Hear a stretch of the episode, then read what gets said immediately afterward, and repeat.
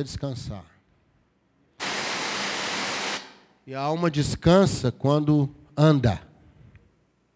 O corpo descansa quando para. A alma descansa quando anda.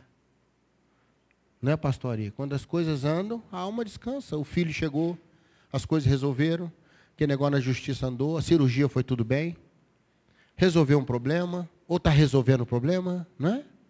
A alma vai descansando, né, Mariana? Vai descansando. Acabou a prova, né, Mariana? Né, Kelly? Acabou a prova, o trabalho está tudo bem, tem saúde, os filhos estão bem. Né, Deraldo? Tem amanhã para viver? Você tem amanhã para viver, amém? Nós temos fé. Nós temos família, né, Fernando? Irmão, que o Senhor te abençoe. Que o Senhor te guarde. Amém?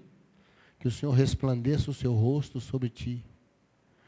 No original é que o Senhor se mostre para você toda manhã. Mostrar o rosto, resplandecer o rosto é assim, se mostrar para você, entendeu? Essa que é a expressão no hebraico. Que você veja o Senhor toda manhã. Na sua vida, na sua casa. Levantou, acordou numa caminha macia. Você está vendo a bênção do Senhor ali, meu irmão. É não é? Glória a Deus. Tem conta para pagar, sabe por quê? Você está vivendo um monte de coisa, então não tinha conta. Tem luz na sua casa, tem água na sua casa. Não é, pastor? Você não quer ter conta de água e de luz, só não ter luz nem ter água. né, Lúcio? Irmãos, há uma outra maneira de ver. Há uma outra maneira de ver. E nós vamos orar nessa hora, colocando nossas necessidades, aquilo que está faltando chegar, aquilo que está em andamento, né? aquilo que não está chegando de jeito nenhum. Vamos orar juntos? Você quer orar por alguém ou por você mesmo? Fique de pé. Nós vamos orar nessa hora como um, um testemunho. Ficar de pé, irmão, é um testemunho. Você ficar sentado não tem problema nenhum. Problema nenhum. Ora por nós, estamos de pé. É sinal que hoje está tudo caminhando na sua vida. Glória a Deus. Glória a Deus. A igreja não é para intimidar ninguém, a igreja é para desafiar as pessoas. Então vamos orar. Pai querido, que não nos olha segundo os nossos pecados, mas nos olha segundo o seu filho. Uma velha canção diz que quem quiser adorar a Deus tem que entender o seu filho, tem que obedecê-lo obedecer o Espírito, a palavra, mesmo que a gente não queira, não entenda. Confiar na vontade do Senhor, que é boa, que é perfeita, como foi dito aqui hoje. Essa vontade soberana sobre as ondas. Pedro não pediu Jesus para ajudar, pediu para andar sobre as águas. Deus, dá-nos a perspectiva certa, dá-nos, dá-nos, ó Deus, a condição. E se a gente precisar, o Senhor sabe do que a gente precisa. Por isso, nessa hora, quero colocar essas vidas que estão aqui, a intercessão colocada, as pessoas estão conosco na internet. Ó oh Deus, o Senhor é Deus de ontem, Deus de hoje, Deus de amanhã. Queremos colocar o nosso Brasil nas tuas mãos, no colo do nosso Deus. Abençoa a nossa nação. Ó oh Deus, abençoa essa geração, abençoa, ó oh Pai, todos aqueles que estão em liderança em vários níveis, que tenham sabedoria que saibam, ó Deus, lidar com esse momento na nossa nação. Nós cremos, cremos na tua bênção sobre a nossa nação, Pai. Por isso nós oramos, nós cremos, pedindo também pela tua palavra, no nome de Jesus. Amém. Vamos sentar e vamos continuar a nossa conversa. É a última conversa sobre família desse mês de maio. Não é a próxima reunião, já vamos estar entrando em junho, já com uma outra perspectiva. E eu queria completar, sabe, Fernando, a conversa que começamos semana passada sobre espadas e lanças. Eu queria repetir, o Léo vai me ajudar ali, repetir os dois versículos bases, né? Neemias 4, verso 13, nós vamos colocar, Neemias 4, verso 13. Quero situar você, talvez você não tenha estado conosco semana passada, você pode ver pelo YouTube lá a mensagem, né, da parte 1, espadas e lanças. Neemias para proteger, proteger os limites, proteger as muralhas, proteger o que tem que ser protegido na família, que são nossos filhos, nosso trabalho, nosso relacionamento, a paz na nossa casa. É ou não é, Dilma? Tem que ter essa, essa sabedoria, né, Ari? Essa sabedoria. Preservar as muralhas. Mas tem lugar que está aberto, tem lugar que está exposto atrás da muralha. E aí ele colocou as famílias com espadas e lanças. Os arcos eu vou deixar para outro dia. Arco é atirar lá na frente. É Deus nos dá a condição de, né, Sandra, resolver lá na frente. Mas agora não dá, é espada e lança. Viu, Deraldo? De maneira especial, nós estamos falando sobre lança, porque espada é a luta perto, lança é a luta que se estende, é a luta mais longa. Tem luta sua aí com seus filhos que já vai para anos, meu irmão, que você está. Isso é lança, isso não é espada, não, né, pastor? Isso é lança. Uma situação que se estende, uma situação que para resolver ela precisa ir um pouco mais. Eu preciso de mais espaço, eu preciso da lança, eu preciso chegar lá na frente. A espada é a luta aqui, é, é a hora do, do, dia, da hora, é o momento, o inimigo perto, a gente em cima da luta, ou conquistando na força, pertinho. Mas a lança, e é sobre isso que eu quero falar um pouquinho, falamos semana passada das lanças que vêm, e hoje eu quero falar das lanças que precisamos avançar as situações que precisamos estender para ter vitórias. Você não vai ter no primeiro momento. Não é uma luta para espada, é uma luta para lança. É uma coisa para você ir um pouco mais, para você levar aquilo mais para frente um pouco. Amém? Tá claro aí, queridos? Tá? Quero abençoar você com isso aí. Aí a gente colocou um outro texto lá de 1 Samuel. 1 Samuel 13, 19. 1 Samuel 13, 19. Hoje nós vamos pegar os versículos, tá, Léo? Vamos são mais três só, para a gente assentar bem a nossa conversa. Tá? Olha, na terra de Israel, os filisteus fizeram uma coisa terrível. Os hebreus não podem fazer espada e não podem ter lança. Irmão, uma das coisas que o inimigo tenta fazer é impedir que a gente lute. É ou não é verdade? Que se eu não tenho espada e não tenho lança, eu tenho que desistir. Ou vou sair correndo. Então os filisteus falaram: olha, para a gente ter vitória sobre Israel, eles não podem construir espada nem lança. Não pode, nós vamos fazer isso. Se eles quiserem espada e lança, tem que vir aqui, nós temos que fazer. O inimigo quer controlar, quer controlar nossas lutas de perto, nossas lutas de longe. Quantas pessoas eu vejo que, que em vez de lutar, fica esperando alguma coisa, até do inimigo, para chegar, alguma notícia, alguma oportunidade. Foi irmão, às vezes a fé é que empurra a gente. E a fé é a certeza das coisas que eu não estou vendo. É uma certeza dentro. E é tão interessante que a maioria das certezas que nós temos, e não precisa ver, não. Não precisa ver, não. Aí eu tenho certeza que aquela pessoa não gosta de mim. Mas você já viu alguma coisa? Não precisa ver, não, irmão. Não precisa ver, não. Só o jeito que ela fala, o, o tom de voz, as mensagens que manda, não é? Ou, ou não manda. Mas não manda, você manda um WhatsApp assim, urgente, preciso falar com você. Três dias depois ela fala, ó. Oh, você me mandou uma mensagem, né? Você fala, puxa vida, cadê o urgente? Para onde que o urgente saiu desse WhatsApp que a pessoa não viu? Né? Tem coisa que não dá para você ficar esperando. Não é? Se bem que é urgente mesmo, você não manda mensagem, você liga. Né? Quando é urgente mesmo, tem que correr atrás. Mas sabe, o texto fala que o inimigo não quer que a gente tenha lança. Mas em nome de Jesus, você vai ter a força, a sabedoria a graça para estender situações de solução. Amém? Você fala, ó, eu vou mais. Eu vou mais. Ainda não deu agora, mas eu vou mais. Eu vou mais um pouco. Eu vou, eu vou lá na frente. Eu vou empurrar isso. Tem situações que você tem que ir, avançar, ir mais na frente e resolver. E eu separei três na palavra de Deus. Há muitos textos sobre lanças, mas eu quis ficar nesse foco da família, eu quis ficar nesse, nesse momento de proteção. E teve alguns momentos muito importantes. O primeiro deles aconteceu com o filho do sacerdote, o neto, né, chamado Finéias. Números 25, 7. Põe para mim, por favor. Eu vou te dar o, o contexto para você entender isso aí. Israel ficou acampado na terra dos Moabitas. E o Finéias, que era neto de Arão, fez uma coisa, ele estendeu uma situação e resolveu, daqui a pouco eu vou mostrar o verso 8, tá, Léo, segura um pouquinho aí, para a gente mostrar o conceito. Olha lá, ele pegou a lança. Ele não pegou a espada, você notou isso? Ele pegou o que, gente? Pegou a lança. Ele falou: esse negócio eu vou resolver para resolver lá na frente, para não criar um problema lá na frente. Eu tenho, que, eu tenho que resolver isso mais lá na frente. Israel ficou acampado na terra dos Moabitas e os homens se envolveram com as Moabitas. E se envolvendo com as Moabitas, aceitaram os deuses de Moabe. Isso trouxe muita confusão no acampamento, porque eles queriam introduzir os deuses através das suas esposas moabitas. E uma praga aconteceu no acampamento. Uma peste, é o texto que usa lá. Foi uma, um problema generalizado lá.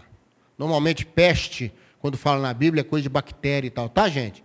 É um negócio que deu assim, um problema que deu.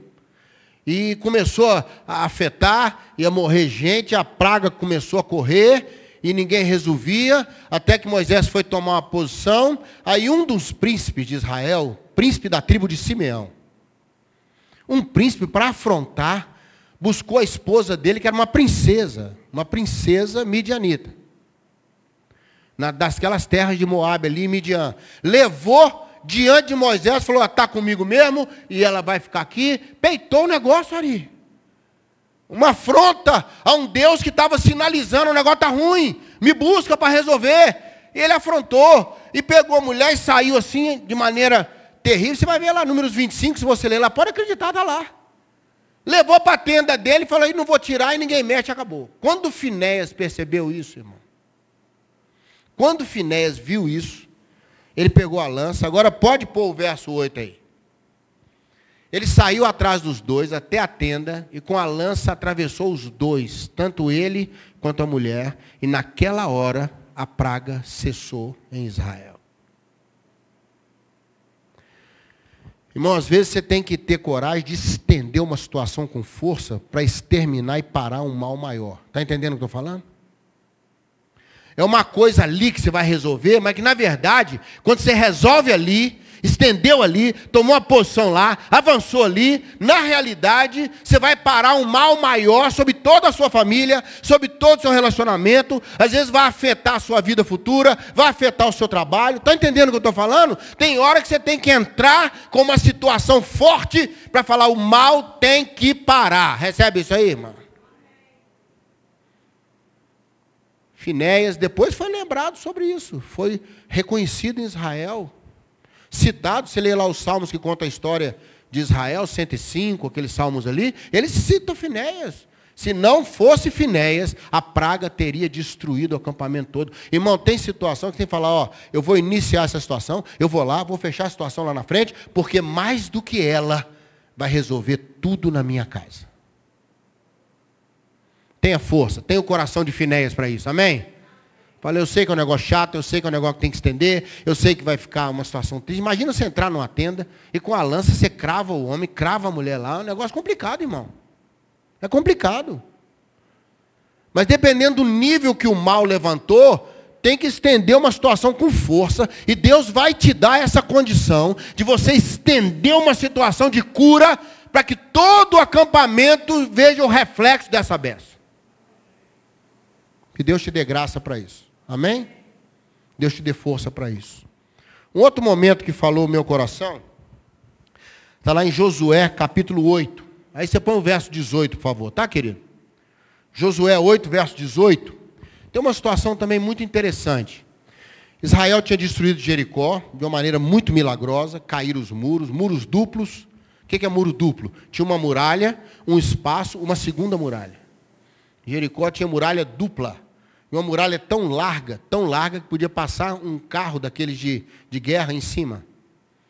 Então era uma cidade praticamente invencível. Invencível. Tanto que eles fecharam os portões e deixaram Israel ficar lá fora, e nem atacaram. Falou, deixa eles cair fora e nós vamos ficar aqui dentro. Fecharam os portões. E de maneira muito milagrosa, Deus derrubou as duas muralhas, não foi? Derrubou as muralhas. E fez uma brecha nas muralhas e eles entraram. Eles entraram e venceram. Logo atrás de Jericó tinha uma, uma cidadezinha, que na verdade era uma aldeia militar. E ela tem um nome que você pode escolher como falar. Você pode falar aí ou pode falar ai. Depende de como é que você está. Se você tiver como Josué antes de Deus dar essa tratada aí com a lança, é ai. Se você for atacar depois que Deus te tratou com a lança e colocou uma situação na sua mão de vitória, é aí. Era uma aldeia militar, um posto avançado, e os soldados levaram as famílias, sabe, pastor? Então acabou virando uma, Onde tem mulher, tem filho, começa a vender, comprar, começa não sei o quê, virou uma pequena aldeiazinha, e ali tinha uma guarnição só. Aí José falou: Isso é só uma guarnição. Jericó, que era poderosa, tiramos de letra, Deus arrancou os muros. Ah, não vou mandar a tropa toda, não. Vou mandar só um grupo de soldados para vencer. E eles foram massacrados, foram destruídos. Josué ficou arrasado, porque havia um pecado lá na situação de Jericó. E eu fiquei pensando, às vezes grandes vitórias criam grandes armadilhas para nós. Um homem chamado Acã pegou coisas lá da cidade, escondeu na tenda dele, quando a ordem foi: nada, você não tira nada desse negócio da vitória, nada. Pega só sua vitória e vai para frente. Não leva nada disso, não. Porque às vezes é um resíduo, é uma coisa que fica e que depois vai, vai te prender lá atrás e o povo, Acã não aguentou, escondeu lá uma capa, escondeu um, um dinheirinho, um negócio. E, e, isso entristeceu o Senhor. E logo em seguida, em ai, Deus falou, vou dar uma lição nesse povo. E, e eles apanharam feio. E Josué falou, o que, que é isso? Deus falou, o que, que é isso, Josué? Você tem que tratar Ai como tratou Jericó. Não trate pequenas lutas como você trata grandes lutas. Tudo é luta. Tudo é luta. Mantenha a sua atenção, mantenha o foco. Aí Deus deu uma ordem, falou, Josué, manda o povo lá. Mas levanta a tua lança na direção de Ai e mantém ela levantada até vencer. Deus queria dizer para Josué o seguinte, falou, olha, é uma situação que tem que vir de Jericó e seguir até Ai. É lança. Você tem que, que aprender com as grandes vitórias e não ficar soberbo com elas, nem eufórico e nem, nem desprezar. Nunca despreze luta de inimigo, irmão.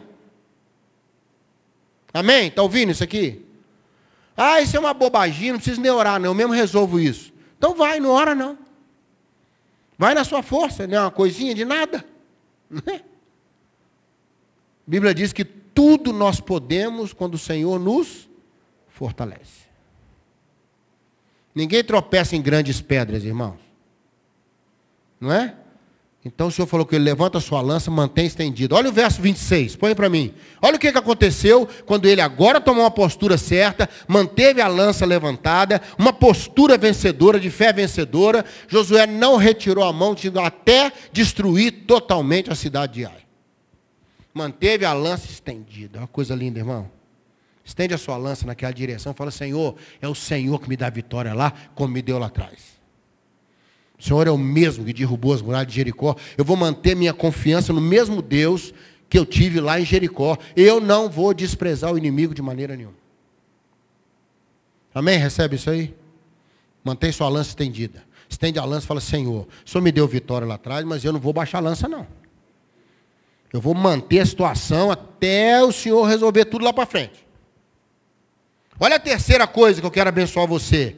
Não só um, exterminar o mal, não só ter uma fé vencedora, mas 2 Samuel 23, 18. 2 Samuel 23, 18, ele está listando os heróis. E esse moço é um moço impressionante. Esses nomes assim bíblicos são difíceis de falar, Absai, Absai, é difícil você pronunciar, são nomes já de tradução. Ele era irmão de Joabe. Joabe era sobrinho de Davi filho da irmã de Davi, Zeruia. Né? Então ele era irmão de Joab, era sobrinho de Davi. Ele era chefe dos 30. Entre os 600 valentes de Davi, tinham 30, na verdade eram 33 heróis. Eram chamados heróis. 30 eram é, praticamente liderados, né? Liderados por esse moço chamado Absai. Haviam três acima dele que eram super-heróis. eram homens assim com histórico sabe, dentre os 600, foram, eles foram ganhando nome, foram ganhando nome. Mas a Absai, o que deu a diferença nele é que ele pegou a lança, enfrentou quantos homens? Hein? 300. Irmão, não é brincadeira não. Nós estamos numa hora que a situação tem que estender, mas tem que vencer muito. Tem que vencer muito. Entendeu o que estou falando? Né? Não é matei dois, três, né, pastor? E que bom, não. Meu irmão, já matei 30. Tem mais um tanto pela frente. Mas deixa eu te falar um negócio. Eu vou furar essa turma toda aí. Não é? Eu vou lutar, não pode. Ele enfrentou 300 homens, era muito mais que ele, mas ele entendeu que tinha que lutar muito, tinha que vencer muito. E nós estamos numa hora agora que as situações têm que ser muito vencedoras e continuar vencedoras. Sabe por quê, irmãos? Sabe uma coisa que eu aprendi com a pandemia? Você olha um problema, quando você levanta os olhos, já tem outro problema. Parece que não tem pausa. Parece que, não é? A gente enfrenta uma coisa aqui, daí já vê uma coisa ali, aí já vê uma coisa lá. Parece que você olha um problema, o outro está atrás, o outro está atrás, o outro está atrás. Então, tudo bem. Nós vamos criar uma sequência vencedora e não vamos desanimar. É criar uma sequência vencedora. Olha, o negócio está complicado? Tá. Então agora que eu vou mesmo. Agora que eu vou mesmo. Ah, vai, vai complicar com o negócio de pandemia? Vai. Então agora que eu vou orar mais, agora que eu vou posicionar mais, agora que eu não vou ceder para o medo, eu vou dar espaço para a fé, eu vou crer que está acabando, eu vou crer que a bênção vai chegar, eu vou crer que Deus cuida da minha casa, cuida de mim e cuida de nós. Irmão, é uma, é uma atitude vencedora, independente do tanto de inimigo que tem pela frente.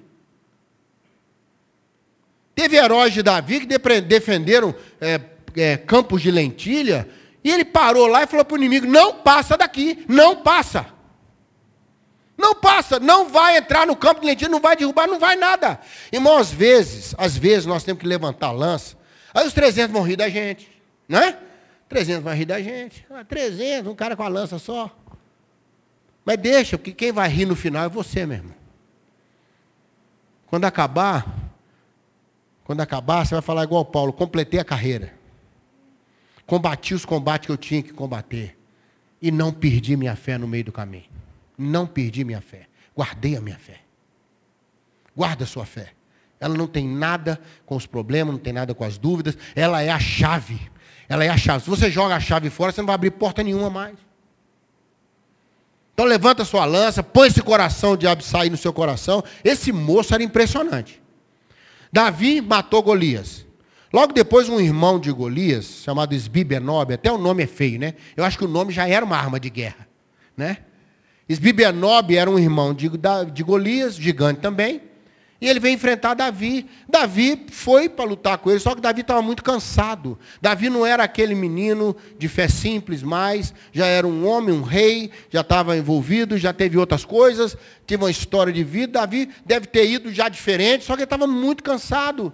E Absaí percebeu, percebeu que o gigante poderia matar o rei Davi. Eles estavam fazendo um duelo de heróis.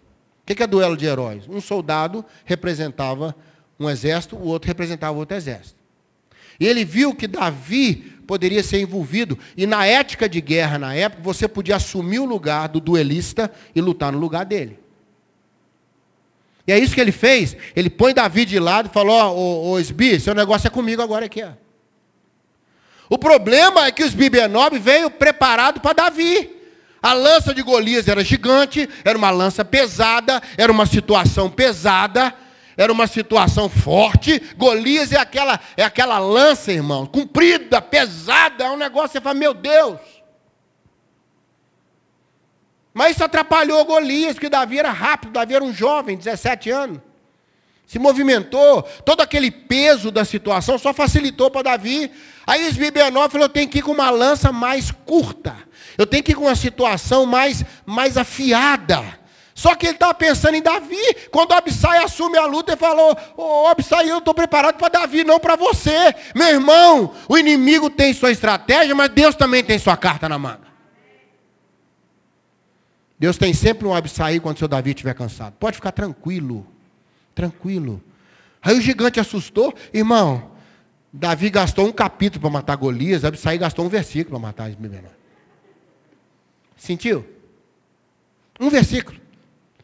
Aí Absaí tomou o lugar de Davi e matou o gigante. Davi não, o cara veio 40 dias e vai, e roda, e vai Saúl, e vai não sei o que, conversa, e, e armadura, e dá volta, né? Golias é pesado, Golias é do capítulo. Mas quando Deus nos dá o recurso, nos dá o absair, o cara que vence, tudo que é maior que ele, irmão, sabe como vai ser o crente campeão depois da pandemia? Que não se intimidou, irmão. Deixa eu deixar uma frase para esquentar seu coração. Se cuide, mas não se encolha. Se cuide, mas não se encolha. Não fique menor. Ai, não posso fazer.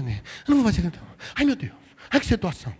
Meu irmão, você vai se cuidar, você não é ingênuo, você não é tolo, nós não somos irresponsáveis, né, pastor? A igreja está aqui, ó, cheia de recurso, distanciamento, lá na porta confere temperatura, confere tudo certo, tudo certo. Mas eu não vou sair menor depois dessa pandemia. E muita gente vai sair menor depois da pandemia. Um crente menor, uma fé menor, um, um, uma esperança menor. Mas em nome de Jesus, você vai pegar a sua lança e você vai matar 300. Você vai romper e falar, Senhor, depois você vai olhar para trás e falar, meu Deus, nem eu sei como é que matei tanta gente. Que a hora que a adrenalina batia na batalha não era brincadeira, não. Adrenalina em cima e, não é? E sangue para todo lado. Quando acabava a luta, o cara deve ficar. Teve um que lutou tanto, a adrenalina tão alta, que a espada colou na mão dele. Ele não conseguia quando acabou, ele não conseguia soltar a espada. Rolou na mão dele. Quem dera que a palavra, que a espada, colasse na nossa vida, nossas mãos, hein? Já pensou, né, Ari? Que coisa boa. Vamos orar? Vamos, vamos empunhar a lança quando precisar? Vamos, vamos estender a situação que tira o mal? Vamos estender a situação que, que nos ensina a respeitar o inimigo, mas também manter a palavra do Senhor em cima? Vamos ter aquela fé vencedora, aquela lança que mata 300, irmão. Se quer ser vencedor nessa pandemia, esteja disposto a matar muito mais do que você achou que ia matar. Amém?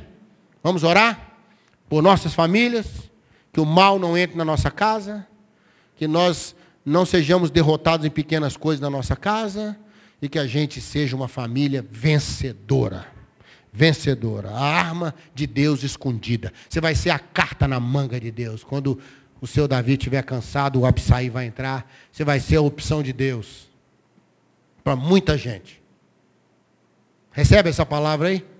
Você que está na internet, Deus te abençoe. Deus te abençoe. Vamos orar? Pai, eu creio na tua palavra. Eu creio que certas situações precisamos estendê-las com sabedoria, com força com graça, com aquela, aquela, aquela condição que só o Senhor dá. É óbvio que Absaí não venceria 300 só por si mesmo. O Senhor deu a ele condição. É óbvio que Josué precisou da condição do Senhor de manter a lança levantada até o final da batalha.